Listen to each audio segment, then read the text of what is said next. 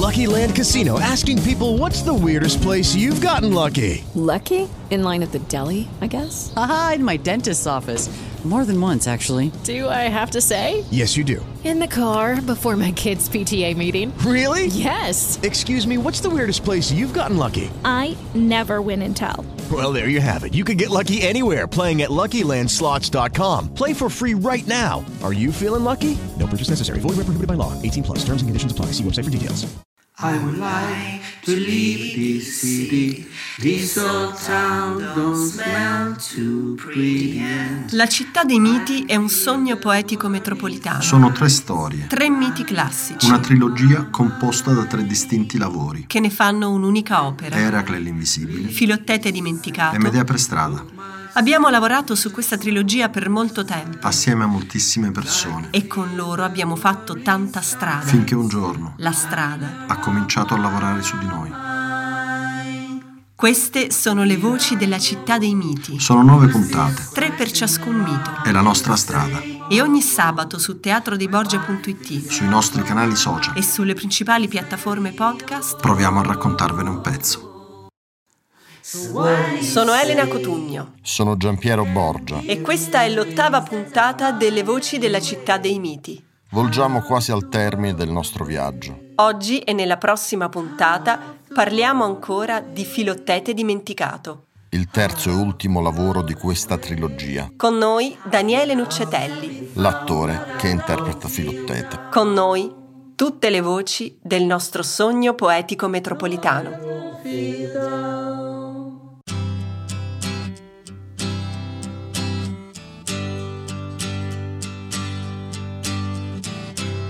L'attore, protagonista di questo racconto, ha smesso di recitare da tempo. Time takes a cigarette, puts it in your mouth. Vive in una RSA, una residenza sanitaria assistenziale, perché la sua famiglia non è più in grado di badare a lui. Il suo compagno di stanza si chiama Bill. È un pesce rosso. Forget. Oh, rock and roll suicide. Vive in una boccia sul comodino accanto al letto. Il nostro eroe passa il tempo parlando con il suo pesciolino e cantandogli le sue canzoni preferite. Ogni tanto vengono a far visita altri amici, dei quali però è difficile raccontare, poiché sono visibili soltanto a lui. La televisione fa da sfondo sonoro. I personaggi delle trasmissioni ogni tanto saltano fuori per fare quattro chiacchiere con lui.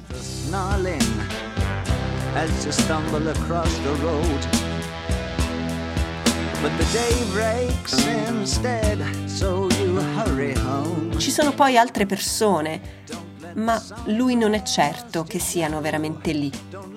Chi siete? chiede. Anche se la domanda giusta da fare sarebbe ci siete? Oh no, love, you're not alone. You're watching yourself, but you're too unfair. You've got your head all tangled up, but a can only make it there. Nella puntata precedente dicevamo che il Filottete è un'opera complessa e anomala. Sofocle apre il racconto con lo sbarco di Odisseo e del giovane Neottolemo sull'isola deserta di Lemno. Lì, dieci anni prima, l'astuto eroe aveva abbandonato l'arciere Filottete. Questa scena, questa sorta di prologo, apre i temi dominanti dell'opera. L'antefatto è semplice. Una profezia del troiano Eleno ha rivelato che i greci potranno vincere la guerra di Troia solo se Filottete prenderà parte ai combattimenti portando con sé l'invincibile arco di Eracle. Il problema è l'irrimediabile rancore che Filottete coltiva contro chi, dieci anni prima, lo ha abbandonato a causa della piaga al piede. E già questo basterebbe per costruire una tragedia pervasa da dilemmi. Sofocle, invece, dà alla parte iniziale una chiara struttura da commedia. Conosciamo le intenzioni di due possibili lestofanti e seguiamo come essi ordiscono i loro tranelli contro l'ingenuo protagonista. Lo stratagemma drammaturgico serve ad aprirci col sorriso e a farci cadere nella trappola emotiva successivamente alla scena del mercante. Oh me sventurato, gli dei mi odiano e quelli che mi hanno cacciato se la ridono in silenzio. Mentre la mia piaga germoglia e cresce sempre di più. Ci sono tutti, mi stimano tutti. È un monologo bellissimo. Io sono quello di cui forse hai sentito parlare. Sono colui che possiede le armi di Eracle. Sono Filottete, il figlio di Peante, quello che i due, che i due strateghi e il sovrano dei Cefaleni ingiustamente hanno gettato qui. Sta andando tutto bene, scena dopo scena. 6.000 persone. Là per me, gli occhi puntati tutti quanti su di me. Il pubblico si chiede se quella pausa è prevista dalla scena oppure no. Lui, lui mi afferra, mi trafigge, io comincio a fare smorfie, poi cado a terra, mi lamento. Eccoli là, un gruppo di ragazzini comincia a ridere. È patetico, lo so, avete ragione, è ridicolo eh, assistere a un attore tragico che finisce la sua carriera per la risata del pubblico. Non so, non so come uscire di scena, no, non so che cosa devo fare, il panico mi cementa a terra. Il pubblico continua a mormorare, però questa volta molto più forte. Il rumore, il suono si mischia a versi di disgusto. Io non capisco. Sento solo l'umido che mi sale al naso e mi cola sulla gamba. Mi sono cagato addosso. La descrizione dell'isola ostile della grotta nella quale Filottete si rifugia, che ha una doppia uscita sui due lati opposti, è metafora della dimensione esistenziale dell'essere umano, posto incessantemente dinanzi a una natura ostile e a continue scelte e dilemmi etici. L'astuto Odisseo propone a Neottolemo, il giovane specchiato figlio di Achille, di attuare una strategia fatta di inganni per portare via Filottete dall'isola, aggirando la sua più che probabile riottosità. Il giovane prova ad opporre la possibilità di una via più sincera e lineare da percorrere. È anche lui, sin dall'inizio, posto dinanzi a un dilemma etico. Tuttavia, è sottoposto gerarchicamente all'anziano ed esperto Odisseo e finisce così da principio per accondiscendere alla scorciatoia propostagli. La scena è interrotta dalle urla di Filottete. Il dolore dell'uomo e la sua natura ripugnante irrompono sulla scena.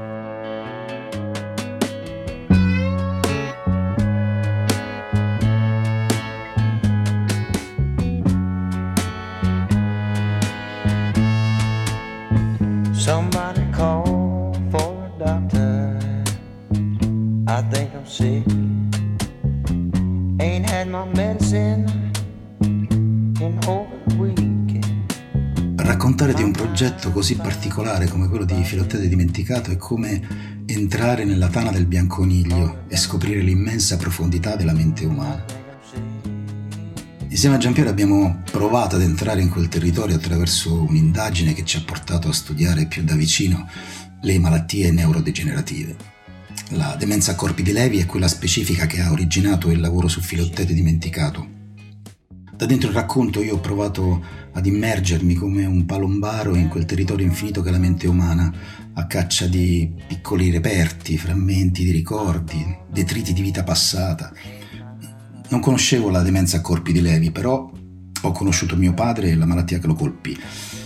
Uno stadio avanzato di Alzheimer. Forse questa è la conferma che esiste davvero un nesso tra realtà e fantasia.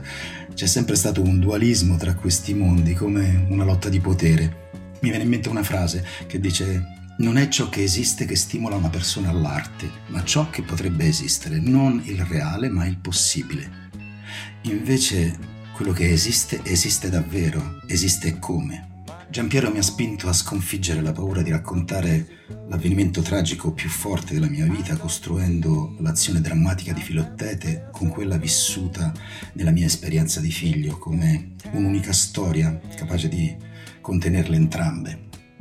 È così che è iniziata la mia ricerca sul campo, visitando le RSA, i centri per malattie neurodegenerative e il ricordo indelebile degli occhi di mio padre che mi fissano prima di non vederlo più. Continuo a lavorare sul personaggio provando ad avventurarmi in quelle zone oscure della mente senza cercare nessuna verità. Solo cercare. Come tutti gli eroi di cui ci occupiamo, come la straniera Medea, come il segnato Eracle, anche Filottete è uno allontanato dalla sua comunità, espulso dalla cerchia dei civili. Il dolore e il fetore pestilenziale della piaga suscitano una ripugnanza tale da spingere i suoi commilitoni ad abbandonarlo su un'isola deserta. Abbiamo detto che questo è stato il punto di partenza del nostro lavoro. Abbiamo riflettuto su questa specifica circostanza, su cosa succede quando la sofferenza, anziché generare compassione, motivare particolare attenzione e cura, provoca ripugnanza e porta all'abbandono e all'isolamento. Soprattutto ci siamo interrogati su cosa succede all'abbandonato, su cosa succede a chi viene lasciato solo con il proprio dolore. La condizione in cui Sofocle pone Filottete è la stessa in cui si trovano il Chuck Nolan di Tom Hanks nel Castaway di Robert Zemeckis o il Robinson Crusoe dell'omonimo romanzo di Daniel Defoe. Solo che a fare compagnia a Filottete non ci sono né venerdì né simpatici palloncini ma solo la sua ferita. Non esiste nient'altro che il mio dolore, dice Filottete in un verso bellissimo.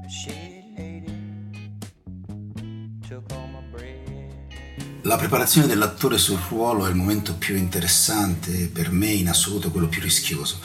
Il lavoro personale che ha preceduto l'inizio delle prove di Filottete dimenticato e poi il primo incontro in sala l'analisi del testo proposta da Giampiero come partenza della ricerca sulle tematiche, le analogie riferite al testo, le improvvisazioni per cercare di rompere quell'involucro che compone la parte esterna del testo e scoprire cosa esso celi all'interno, così come il labirinto di informazioni dentro cui ho cominciato a muovermi sperando di non perdermi, o ancora la lotta stessa che si genera tra l'attore e il personaggio, fino a quel punto difficile da raggiungere di non distinguerli più come antagonisti, ma semplicemente come un unico essere vivo.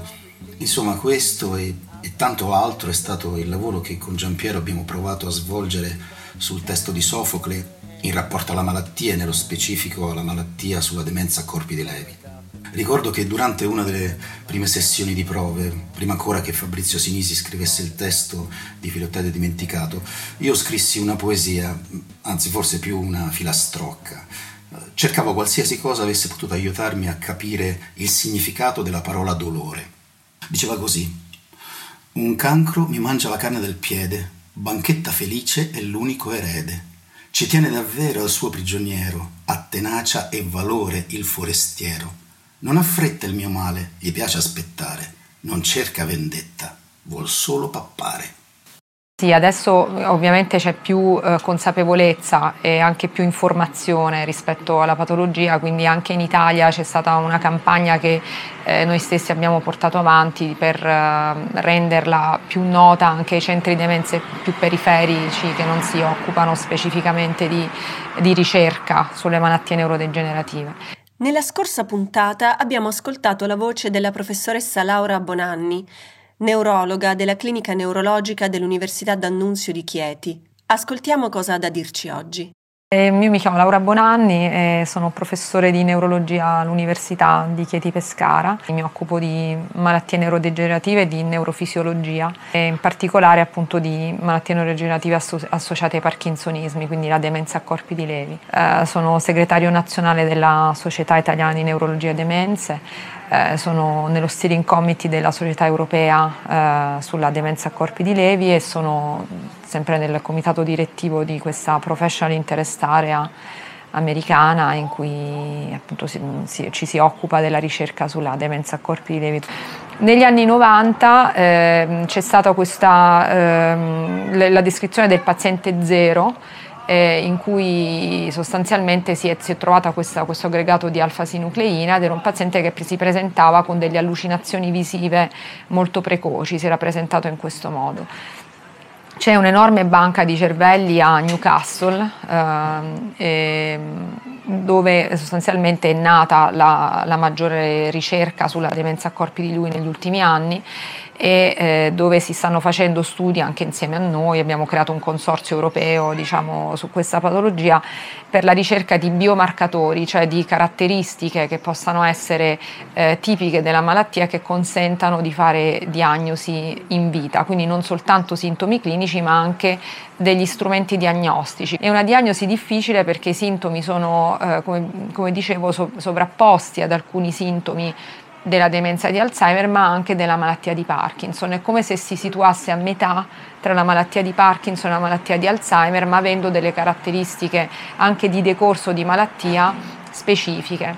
E quello che si è trovato eh, ultimamente è anche che c'è una eh, predisposizione genetica a sviluppare questa malattia con eh, delle mutazioni genetiche che non, sono, che non si ritrovano né nella malattia di Alzheimer né nella malattia di Parkinson. Certo, tutti pensano come se fossi un pagliaccio. Tanto lo so che non faccio ridere a nessuno, lo so, tanto lo so che nessuno mi risponde, lo so. Ma non fa niente, Bill, io parlo lo stesso. E poi anche Barbara, no? Te lo ricordi? Ieri me lo diceva anche Barbara, diceva è strano, è strano. E poi anche Massimo, quando è arrivato Massimo, era d'accordo con me e con Barbara, eravamo tutti d'accordo, anche Brad quando è arrivato, pure lui. È strano.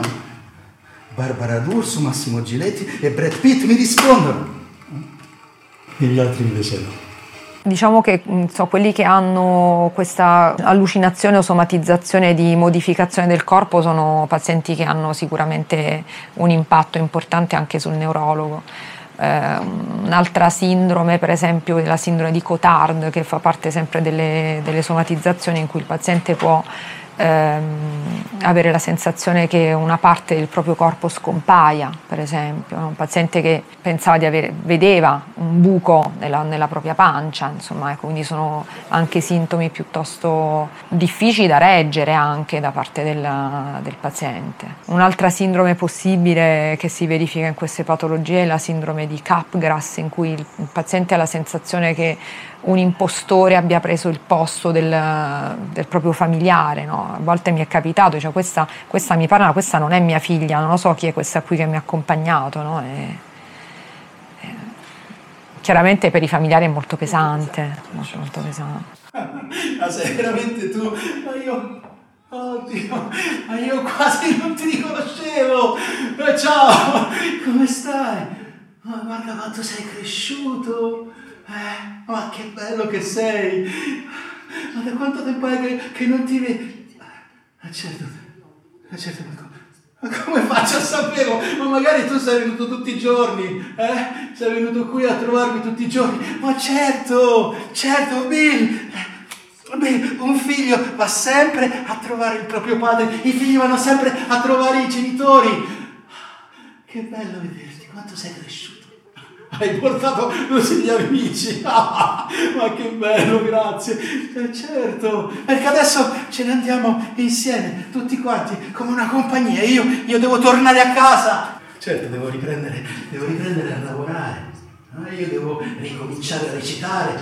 Certo, tanto non si dimentica mai. Non si dimentica mai. È come, è come andare in bicicletta. È vero? Eh? Allora andiamo. Forza, andiamo.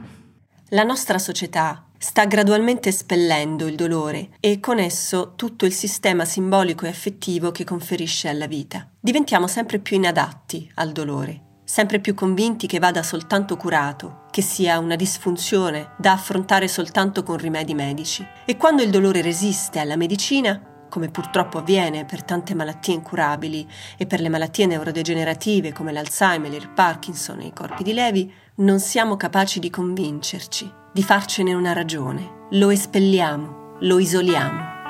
Well,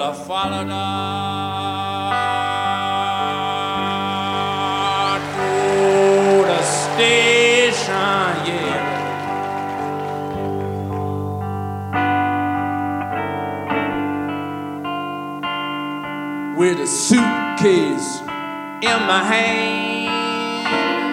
Abbiamo provato tutti l'esperienza della inadeguatezza davanti al dolore e chi lo prova il dolore resta da solo con lui, così occupa gradualmente ogni spazio della sua vita ed è proprio quello che succede a Filottete, al quale Sofocle concede delle pause tra una fitta e l'altra. È il meccanismo delle intermittenze nella demenza a corpi di levi. Il malato, quando non ci sono i sintomi, sta bene, ma i sintomi diventano gradualmente sempre più frequenti, fino a colonizzare ogni istante della sua vita. Sì, mi sono cagato addosso, allora? Allora che cosa avrei dovuto fare? Ditemelo voi, no? Ditemelo voi. In questi casi che cosa si fa? Si sospende la replica. Ecco che cosa si fa. Perché, perché mi guardate così? Perché mi guardate così? Io sto male e voi vi arrabbiate. Poteva succedere a chiunque, no? A chiunque. Perché? Perché vi ritraete? Perché? Perché vi ritraete? Eh? Io devo parlare, devo parlaare. Rimarrà solo lui se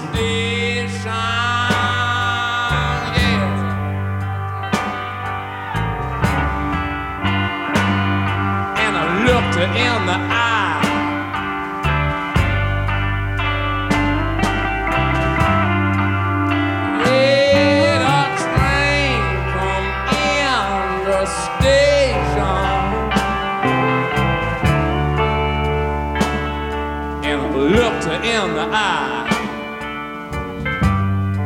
Lui era Daniele Nucciatelli e noi siamo Elena Cotugno.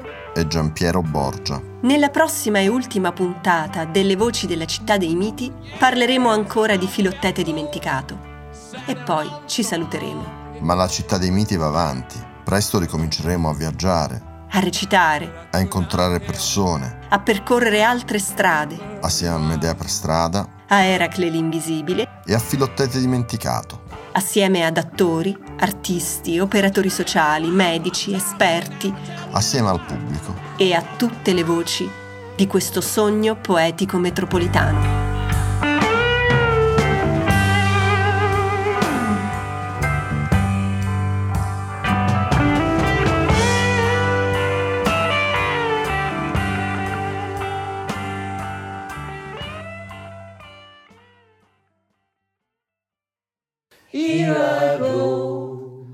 Still stretching around in the same old hole. My body feels young, but Queste sono le voci della città dei miti, Sono nove puntate. tre per ciascun mito. È la nostra strada. E ogni sabato su teatrodeiborgia.it Sui nostri canali social. e sulle principali piattaforme podcast Proviamo a raccontarvene un pezzo. half the world away. Half the world away.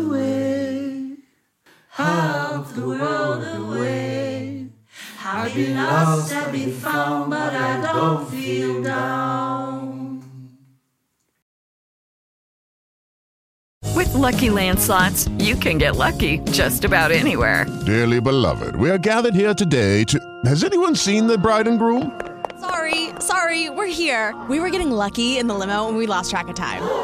No, Lucky Land Casino, with cash prizes that add up quicker than a guest registry. In that case, I pronounce you lucky.